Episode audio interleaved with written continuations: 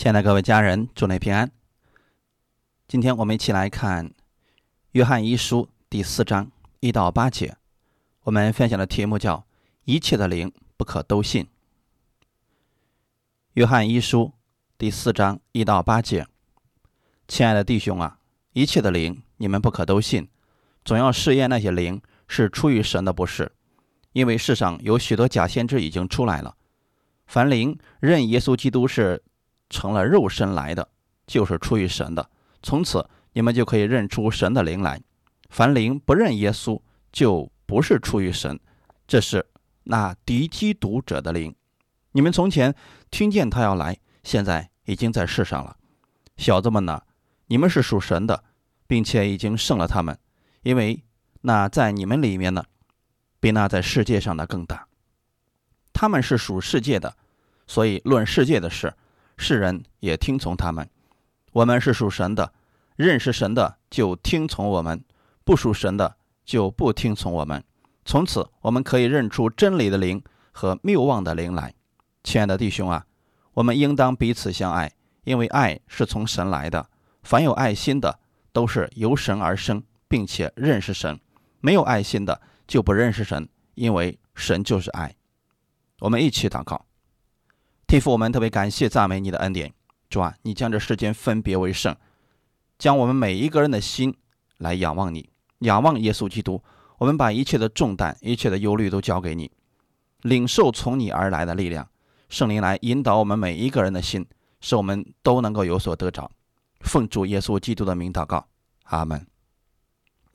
如果整本圣经用一个字来表达的话，那就是爱；如果用三个字的话，那就是神的爱。但是有一些传异教的外力学说，被邪灵所利用，行为非常糟糕，却打着基督的旗号，导致人们对基督教有很大的误解。所以，我们想在这个时候去传福音，别人说了，呃，你们的教跟其他的是不是一样的呢？这段时间里边谈论最多的就是，呃，你给别人要电话号码，别人会很害怕。原因是什么呢？因为他们是出于邪灵败坏了很多人的信心。啊，这件事情在现在造成了非常恶劣的影响。我想刚才我们读的那一段《约翰一书》是由约翰写的，他是曾经亲眼见过耶稣、跟随耶稣的一个门徒，而且一直跟随耶稣基督的一个人。当他写着书卷的时候，当时大部分人跟随耶稣的人都已经去世了。到了第二代、第三代基督徒的时候，他们因为没有见过耶稣了，就开始怀疑耶稣是不是真的存在。当时有一些希腊文化背景的基督徒，他们说耶稣是神也是人，这是很难让人相信的一个说法。况且当时一个非常伟大的哲学家叫柏拉图，他说灵魂是最重要的，身体不过是一个牢笼，每个人都渴望从那里边逃出来。他将这一类的思想混入到了基督教的信仰当中，导致很多人对基督产生了偏见，也产生了许许多多的异教学说，也就是我们今天所讲的异端。约翰亲自经历过耶稣，跟随过耶稣，他知道这一切事情都是真的，所以他在写这些话语的时候，他说：“那个人我亲自摸过，亲眼见过，我亲自跟随过他，所以我知道什么是真的。”那么他写这卷书信的原因，是让人们更清楚地了解耶稣基督，建立一个正确的信仰，让真正信耶稣的人拒绝异端的理论。在约翰那个年代，有一种异教学说叫幻影说。意思就是，确实有耶稣这个人，但他是神。他走在地上的时候，脚下不会留下脚印儿，也没有影子，所以他死在十字架上的时候，他不他是不会感觉到疼痛的。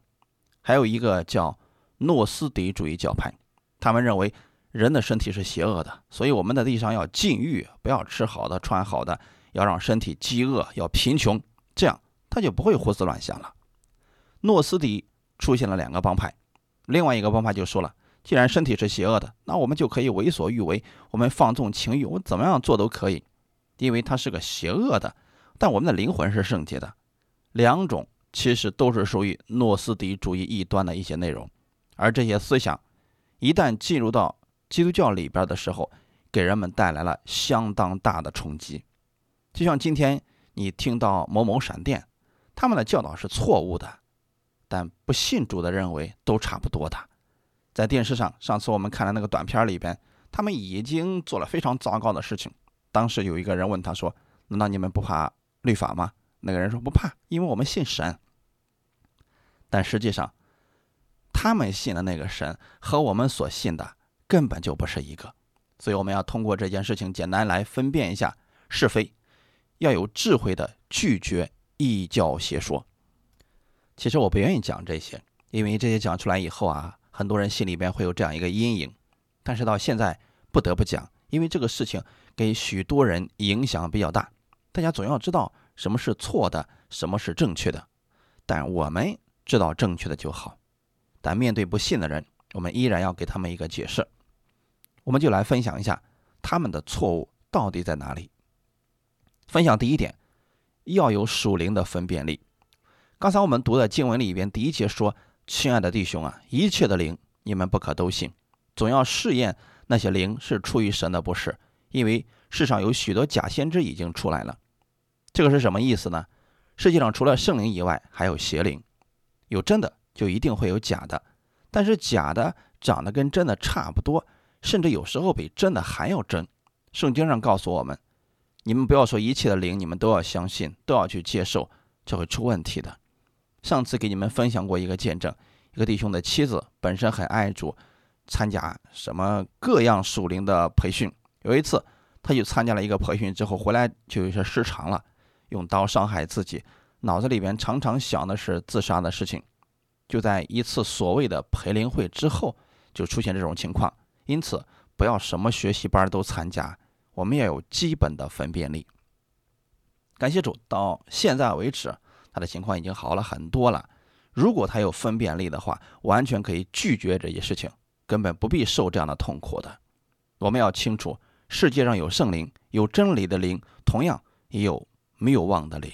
当邪灵来临的时候，你要分辨出来它，并且要拒绝它。圣经上，耶稣对我们说：“你们要灵巧像蛇，驯良像鸽子。”为什么耶稣说你们要灵巧像蛇呢？圣经上通常比喻蛇都是指不好的东西，常把蛇比喻成魔鬼。蛇有什么特点呢？当他遇到危险，发现情况对他不利的时候，第一个反应就是迅速的溜走，这是我们需要学习的一个地方。当你看出来某人的教导不符合圣经的时候，不要去跟他争论，要灵巧像蛇，以最快的速度离开。这是神让我们学习的智慧。驯良像鸽子是什么意思呢？鸽子是很顺服的一个动物，而且非常的温和。我们要知道，耶稣让我们学习的是什么？不要说信了主了。到最后没有分辨力，被别人骗了都不知道。不要一听是信耶稣的就想跟别人套近乎，这很容易出问题。也不要说他自称是先知，你就要去问一问，让他给你发个预言什么的，这样也很容易出错的。因为圣经上告诉我们，很多假先知已经到世上了。我们按真理来分辨一切，要验证那些是不是从神来的。验证的标准是什么呢？就是刚才我们所宣告的圣经。我们的信仰只有一个标准，这个标准是不变的，那就是圣经。使徒行传第十七章十到十一节，弟兄们随即在夜里打发保罗和希拉往比利亚去。二人到了，就进入犹太人的会堂。这地方的人咸与帖撒罗尼迦的人甘心领受这道，天天查考圣经，要晓得这道是与不是。当时非常有名的保罗和希拉去传道。如今，保罗来到这儿传道，你要不要分辨一下呢？你们不要说保罗是多么伟大的一个人呢，不必分辨了，全听全听他的就好了。不要这样，无论这个人多么的有名气，多么厉害，有多少恩赐，他讲道的时候，我们要像比利亚的信徒一样，甘心领受，详细查考分辨。甘心领受这个道的意思是，我们听别人讲道的时候要。如此来领受，就是觉得这话语是神亲自给我们的。但是有一个分辨，你要分辨出来他所讲的话语是不是出于圣经的。如果是符合圣经的，我们就要甘心来领受的。那要天天查考圣经，要晓得这道到底是不是真的。如果超出的部分就不要信了，包括对我的讲道也要如此。你们听完我的讲道之后，一定要回去读圣经。看我讲的是不是符合圣经的？符合的你们要领受，不符合的就先忽略吧。不要做属灵的婴孩。婴孩的特点是你给他什么，他吃什么。你给他不能吃的，他还是会吃的，因为是属灵的婴孩，没有分辨的能力。可能有人会说了，可人家讲的都是圣经啊，我就看不出来这个人到底讲的是对的还是错的。都拿一本圣经在讲，而且也都讲的是圣经的内容。有一个非常简单的分辨方法，那就是只要是出于圣经的，一定不会前后矛盾。圣经绝对不会出现自相矛盾的事情。创世纪出现的事情，到启示录的时候，突然神把创世纪的东西给推翻了，这个事情不会发生的。我们在分辨的时候就要如此来分辨，看他所讲的从圣经上能不能找出反面的答案来。如果有的话，我们就思考一下。我给弟兄姊妹举个例子，你觉得神还会向你发怒吗？不会。我告诉他们的也是不会，因为我有一个证据。希伯来书第十章十六到十七节，就说那些日子以后，我与他们所立的约乃是这样：我要将我的律法写在他们心上，又要放在他们的里面。以后就说我不再纪念他们的罪愆和他们的过犯。以赛亚书五十五章里边也特别提到了这样的事情，所以我们可以确定一件事情：神不再向我们发怒了。理由是因为神已经把怒气发在了十字架耶稣的身上，所以神不再向我们发怒了。你该如此，你该如何分辨呢？要回到圣经当中，读到那段经文的时候，神已经不再向你发怒了。耶稣的十字架是一个非常重要的分界点。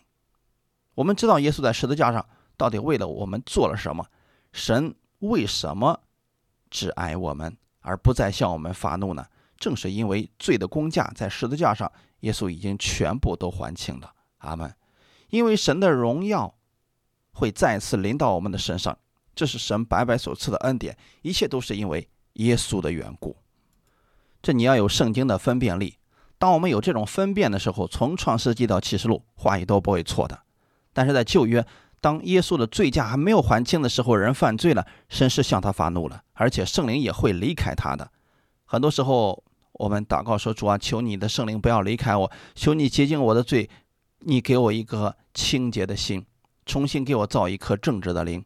不要再这样祷告了，因为这个灵已经在你里边，你不必每天祷告说：‘主啊，求你可怜我，不要让圣灵离开我，因为圣灵不会再离开你了。’”在旧约的时候，圣灵确实会离开人；但是在新约之下，当耶稣基督在十字架上为我们的罪付上代价的时候，圣灵就永远的住在我们心里边了。阿门。耶稣也证实了这一点。他说：“你们去了。”他说：“他去了，就差圣灵下来，圣灵将永远与我们同在。”所以，我们读圣经的时候一定要有分辨的能力。新旧约的分界线就是耶稣基督。他的十字架，不要像婴孩一样，别人给你什么就吃什么。当我说，耶稣在十字架上已经为我们完成了救赎之功，你已经完全被称义了。别人说阿门。过一会儿我再讲，你还是一个罪人，他们又说阿门。这说明还是没有分辨力。我去过一些教会，他们就是这样的。你跟他讲神的祝福，他们阿门；你跟他讲神的咒诅，他们还是阿门。我们不要在属灵上做婴孩，要在属灵上长大成为。通达人，圣经上的真理分解之后，一定会让人更加清楚、更加了解神的旨意。而假先知总是用这样的道理不断的迷惑人，让人觉得似乎又正确，又好像哪里有点问题。这样的属灵的婴孩，他是没办法分辨出这一切的。在格林多前书的第三章第三节，你们仍是属肉体的，因为在你们中间有嫉妒纷争。这岂不是属乎肉体，照着世人的样子行吗？格林多教会到底发生了什么事情呢？有人说我是属保罗的，有人说我是属亚波罗的。弟兄姊妹，其他人说啊，我是属基督的。难道是保罗为你们定了十字架吗？是亚波罗救了你们吗？你们真正相信的不是某一个人，不是因为这个人的教导好你就信他，而正确的相信方法是耶稣在十字架上。为你定了，为你的罪付上代价，阿门。当我们把我们的目光都放在耶稣身上的时候，教会里面的嫉妒纷争就减少了，教会里面的其他的乱七八糟的事情也会减少了。当所有的人都知道耶稣是基督，他为我们成就了这一切，我们一切的祝福都是从他而来的。圣灵住在你们里边，你们就是属灵的人。以弗所书第四章十一到十四节，他所赐的有使徒，有先知，传有传福音的。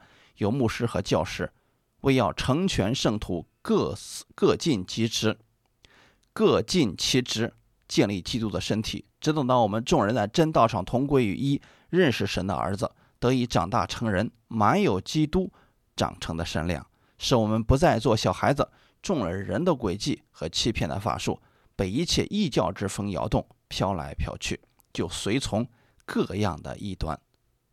教会里边。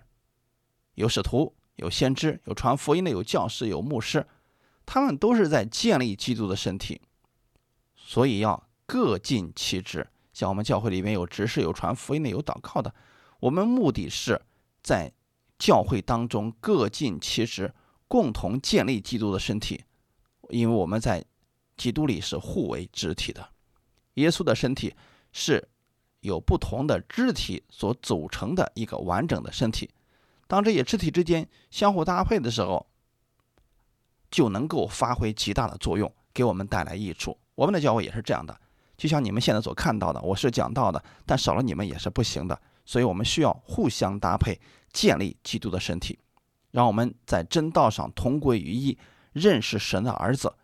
这就是要效法耶稣基督，长成基督那样的身量，是我们一直要做的事情。阿门。十四节说：“不让我们再做小孩子，因为小孩子就是中了人的诡计和各样欺骗的法术。你要有智慧，要有属神的分辨力，这样就不会被一些异教之风摇动，飘来飘去。有些人飘来飘去是因为根基不稳造成的。异教之风，他们的工作并不是让人建立基督的身体，而是让人彼此攻击。当我们遇到这样的人的时候，一定要特别小心。”异端表面上看起来还是不错的，但他们内心的实质并不是为了你得生命，而是为了某人的利益。要有属灵的分辨力，弟兄姊妹，你们在听到的过程当中要自己默默祷告。我在上面讲到，你们要在下面默默的祷告，说：“主啊，让我能够明白今天所讲的内容，我不要做小孩子，我要成为有分辨能力的人，这样我就有能够有所领受了。”分享第二点。如何分辨错误的教导？第一个特点，不承认耶稣的灵。刚才第四节里边提到了，凡灵承认耶稣基督是道成肉身来的，就是出于神的。从此你们可以认出神的灵来。异端的特点是不承认耶稣的灵，圣灵，他们会用别的东西、各样的比喻，比如无知的灵、混乱的灵，说的人云里雾里的。但就是不承认耶稣基督，不承认耶稣基督是道成肉身来的。他们有很多人就说：“哪里有耶稣道成肉身呢？你看见过吗？如何能够证明呢？”也不承认耶稣真的是神，只有基督教承认耶稣是神。有些人认为那只是一个先知而已。对于这样的，我们不能够完全认同。这是最基本的分辨力。之所以不承认耶稣是神，一定有别的目的。有人。自称为神，有人可能不明白这么简单的事情，为什么人就分辨不出来呢？一开始的时候，他们手里边拿的也是圣经，跟你套近乎，说姊妹呀，弟兄啊，我们来一起交流圣经吧。如果你没有分辨能力，你觉得这个人还是挺热心的，挺有爱心的，挺好的呢。你跟他交流的过程当中，他慢慢的有一种错误的理论来引导你，最后告诉你，耶稣基督已经偷偷的来了。并且这次变成了一个女人。其实，很多人是没明白圣经。耶稣来的时候像贼一样，没有人能够知道。弟兄姊妹，他们的问题错在哪里了？上周我们正好查到这方面的经文，经常说主来的日子没有人知道，像贼来了一样。但是圣经上并没有说主耶稣来了以后还像贼来了一样，不让我们知道。启示录里边说的非常的清楚。当主耶稣基督第二次再来的时候，他要和众天使一同驾云降临。地上的万族都要看见他。可是他们调了一个字，说主耶稣来的时候像贼一样，神已经来了，没有分辨力的就会掉进去了。如果对圣经不了解，是很难分辨的。弟兄姊妹，他们的错误很容易辨别出来。你要了解的是圣经，很容易就能够分辨出来的。他们最后都是不承认耶稣的，他们不奉主耶稣的名祷告，说耶稣已经过去了，他的事儿已经完成了，不需要再用他的名祷告了。当你听到这些的时候，你要立刻意识到这是错误的，请迅速离开。要灵巧像蛇，怎么做呢？离开，不要跟他争论，你辩论不过他的，因为这些人都是受过专业训练的。你去跟他争论，他的圣经可能比你更熟，因为他们所找的人不是平信徒，都是教会里面的服侍人员。有些人本身懂得圣经，在经过系统的训练出去以后用起来，你根本不是他的对手的。所以说，不管他们怎么样变化，有一样东西是改变不了的：是否承认圣灵，是否承认耶稣基督是神。如果他们不承认，你听到这样的话，要立即离开。第二个特点，他否认圣经是，他否认圣经或者超越圣经原则。一般来讲，异端总是把人带向自己所编写的错误教义当中，或者自己所编的那些书当中。他们是从圣经里边七零八凑的拿了一些话语编了自己的书，但内容跟圣经肯定是不合的，里边难免会有一些吓唬人的话语，把人带向律法，使人落在咒诅之下。因为经上说，耶稣基督被挂在木头上，亲自担当了我们的咒诅。他已经救我们脱离了律法的咒诅，弟兄姊妹，你已经从咒诅当中脱离出来了，因为耶稣已经担当过了。异端其实很好分辨，当你根基打好之后，很多东西它是不变的。那他们是如何迷惑人的呢？启示录里面记载了一个羔羊的生命册，还有一个小书卷。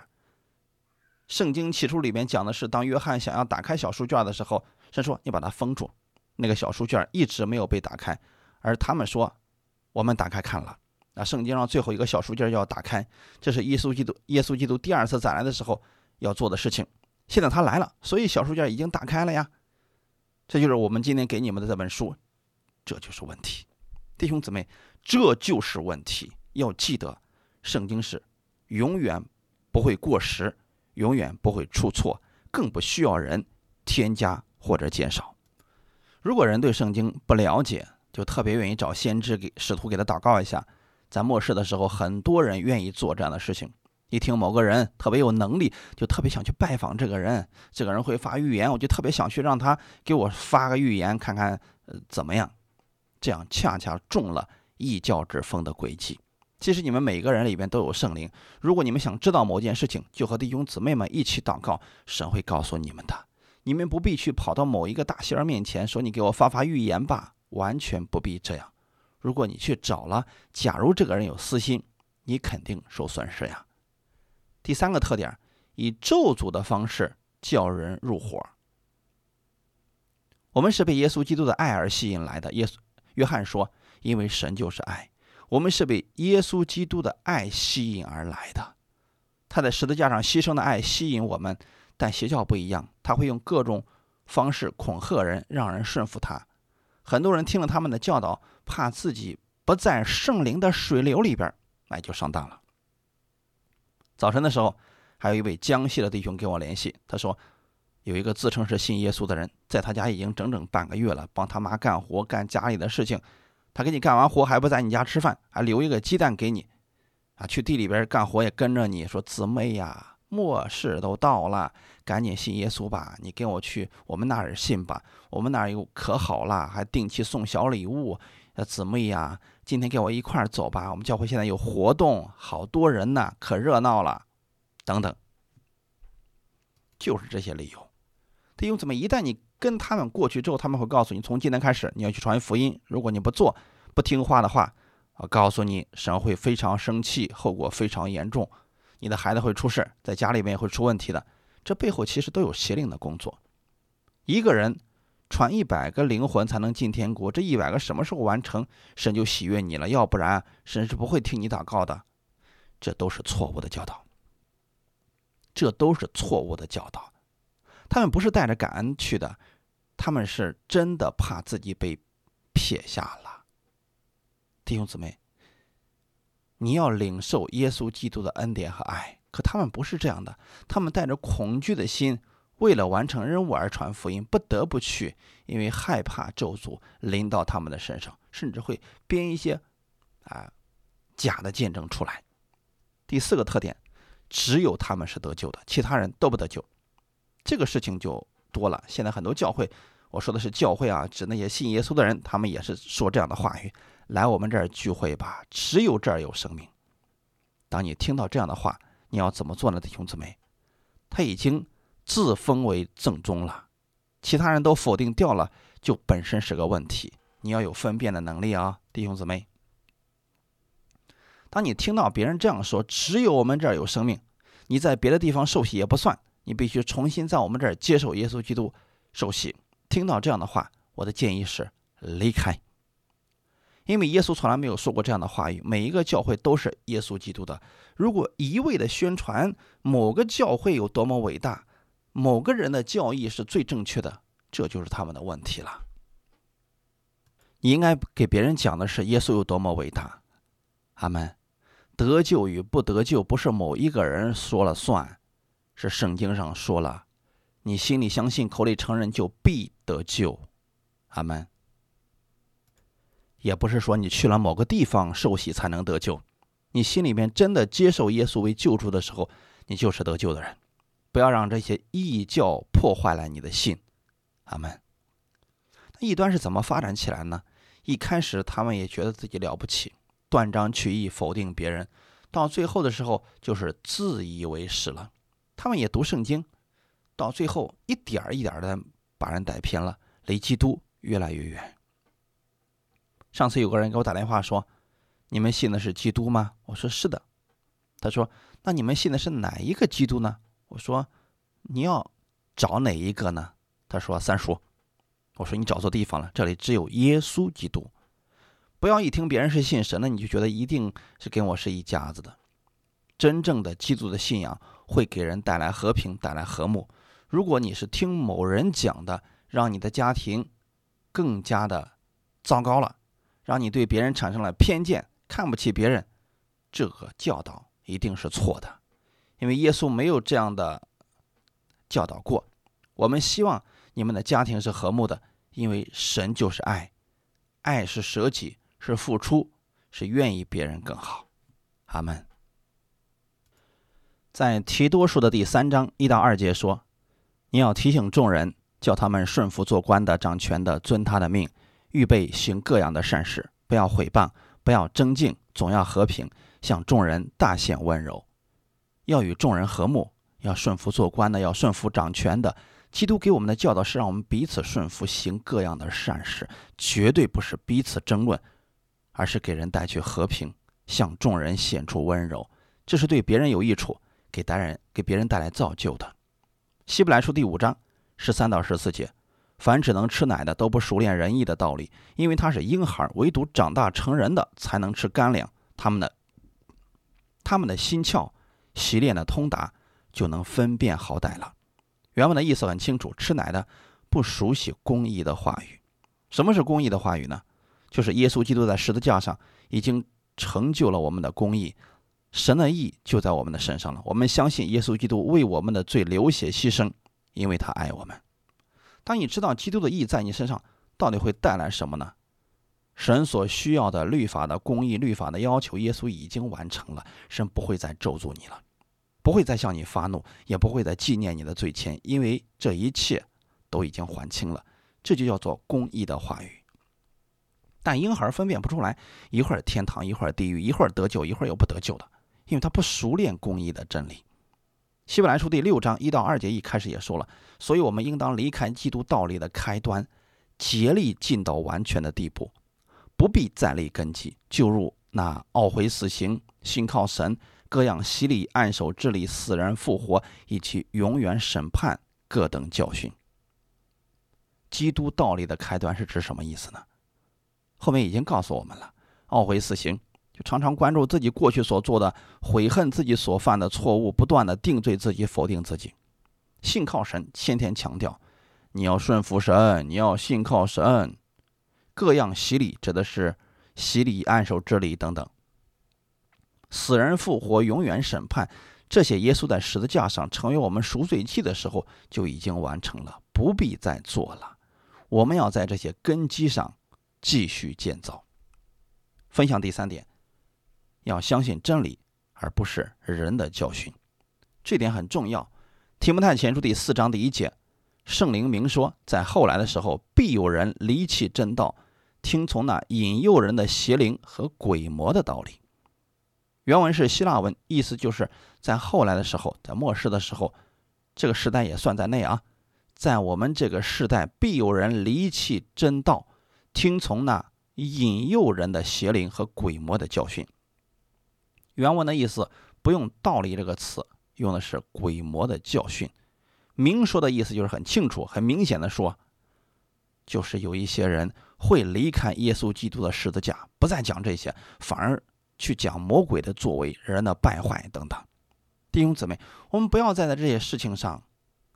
乱讲了，不要在基督的话语上加上别的东西了，因为很危险。很多的东西就是人为的加上去了，比如说禁止嫁娶、禁戒食物，这都属于鬼魔的道理。每当我们谈到信仰的时候，别人可能就问我们：“你信的是什么呢？”你信的不是一个宗教，你信的是耶稣基督。阿门。必有人离弃真道，原文用的这个词很准确，就是唯一的真道。保罗在这儿表达的意思是什么呢？在末后的日子当中，一定会有人离开这个唯一的真道。他的意思是你离开了这个，无论你再去找别的其他的道，都是假的。耶稣也曾经说过，在约翰福音十四章第六节：“我就是道路、真理、生命。”耶稣是唯一的道路、唯一的真理和唯一的生命。阿门。离开了这个，你去找别的真理，你找不着了；离开了耶稣基督，去找到别的生命，你也找不着了。必有人离弃真道，指的就是耶稣基督的真理。而我们生活的中心不能离开耶稣基督，而讲道也不能离开耶稣基督以及他的十字架。其他的宗教都是告诉人你要透过好行为取悦神，而在新约之中，因着基督的救赎，神已经完全接纳了我们，因为他爱我们。所以才耶稣到世上来救我们。当我们明白这份爱以后，我们会活出好行为，这是爱心所结的果子。昨天晚上我跟一个弟兄在一起聊天的时候，他说起了他家里的事情。他说他的孩子不小心把家里的花盆给摔碎了，他的父母在屁股上抽了他两下，然后告诉他：“我依然爱你。”能理解这个意思吗？也就是说，今天你的行为不好，天父仍然是爱你的。异教之说就是不断的强调，如果你行为不好，神就打击你、苦待你、惩罚你，让你恐惧。但我们圣经里面讲的是，爱里边没有惧怕，爱既完全，就把惧怕赶出去了。哈利路亚！所以在神的爱里边，你不应该惧怕，你是敬畏神，你是被他的爱吸引，乐意跟随他，愿意顺服他。提摩太前书第六章二十节，提摩太啊，你要保守所托付你的。躲避世俗的虚谈和那敌真道、似是而非的学问。什么是似是而非的学问呢？就是给你举个例子来讲吧。有人告诉你弟兄啊，你只要信神就能进天国吗？你说对啊，圣经上是怎么说的呀？他又说，你想想看，就你这个样子，行为这么糟糕，也配进也配进天国吗？这就是似是而非的道理。这时候你想也对啊，天国里怎么会容纳我这样的人呢？我是多么的不配，我的行为多么的糟糕，我经常恨别人，还打自己的孩子，怎么能够配进天国呢？我这样的人进天国不就成了祸害了吗？男人说了，光信还是不够的，你还必须有好行为，是不是出问题了？看着好像是对的，但是这是似是而非的道理。并不符合圣经，圣经上说的非常的明确。如果你心里相信，口里承认，你就必得救。没有人的行为，而且很多处经文已经告诉我们了：你们得救是本乎恩，也因着信，乃是神所赐的，并不是靠人的行为。所以，正确的相信，你才能正确的生活。如果你误入了异端当中，每天都惧怕，那一定是不正确的。那并不是耶稣基督要赐给你的。你要相信的是唯一的真理，因信称义的真理。感谢主，不要相信人为的一些教训。神的灵住在我们里边，是让我们彼此相爱的。后面提到约翰一书第四章第七节，亲爱的弟兄啊，我们应当彼此相爱，因为爱是从神来的。凡有爱心的，都是由神而生。并且认识神，我们不在律法之下，乃在恩典之下。我们生活在耶稣基督的爱里面，这样你有力量帮助别人，供应别人。你爱别人，你一定是希望别人越来越好。你希望你的邻居越来越好，因为你爱他们。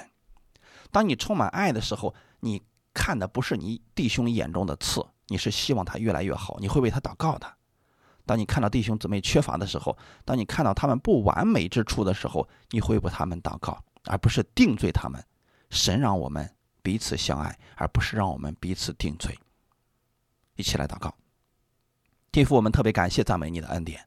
你告诉我们，基督就是爱，我们也知道你爱我们，他供应我们一切所需要的，请启示我们更多的真理，让我们记在心里边，这样我们就有分辨力，不至于受亏损了。神，你赐给我们力量，赐给我们智慧，让我们把真理常存在心里。每当我们遇到这样的事情的时候，我们会想起你的话语。愿圣灵引导我们每一天的生活。我相信你会引导我的脚步，我必不致失脚。我愿意一生来跟随你。我相信耶稣基督就是那个唯一的真理、唯一的道路和唯一的生命。我愿意领受你的爱，活出你的爱，让我们也能够用耶稣基督的爱彼此相爱。不仅仅是在言语上，让我们在生活当中让众人看出我们是彼此相爱的一群人。愿一切的荣耀都归给我们在天的父，奉主耶稣基督的名祷告，阿门。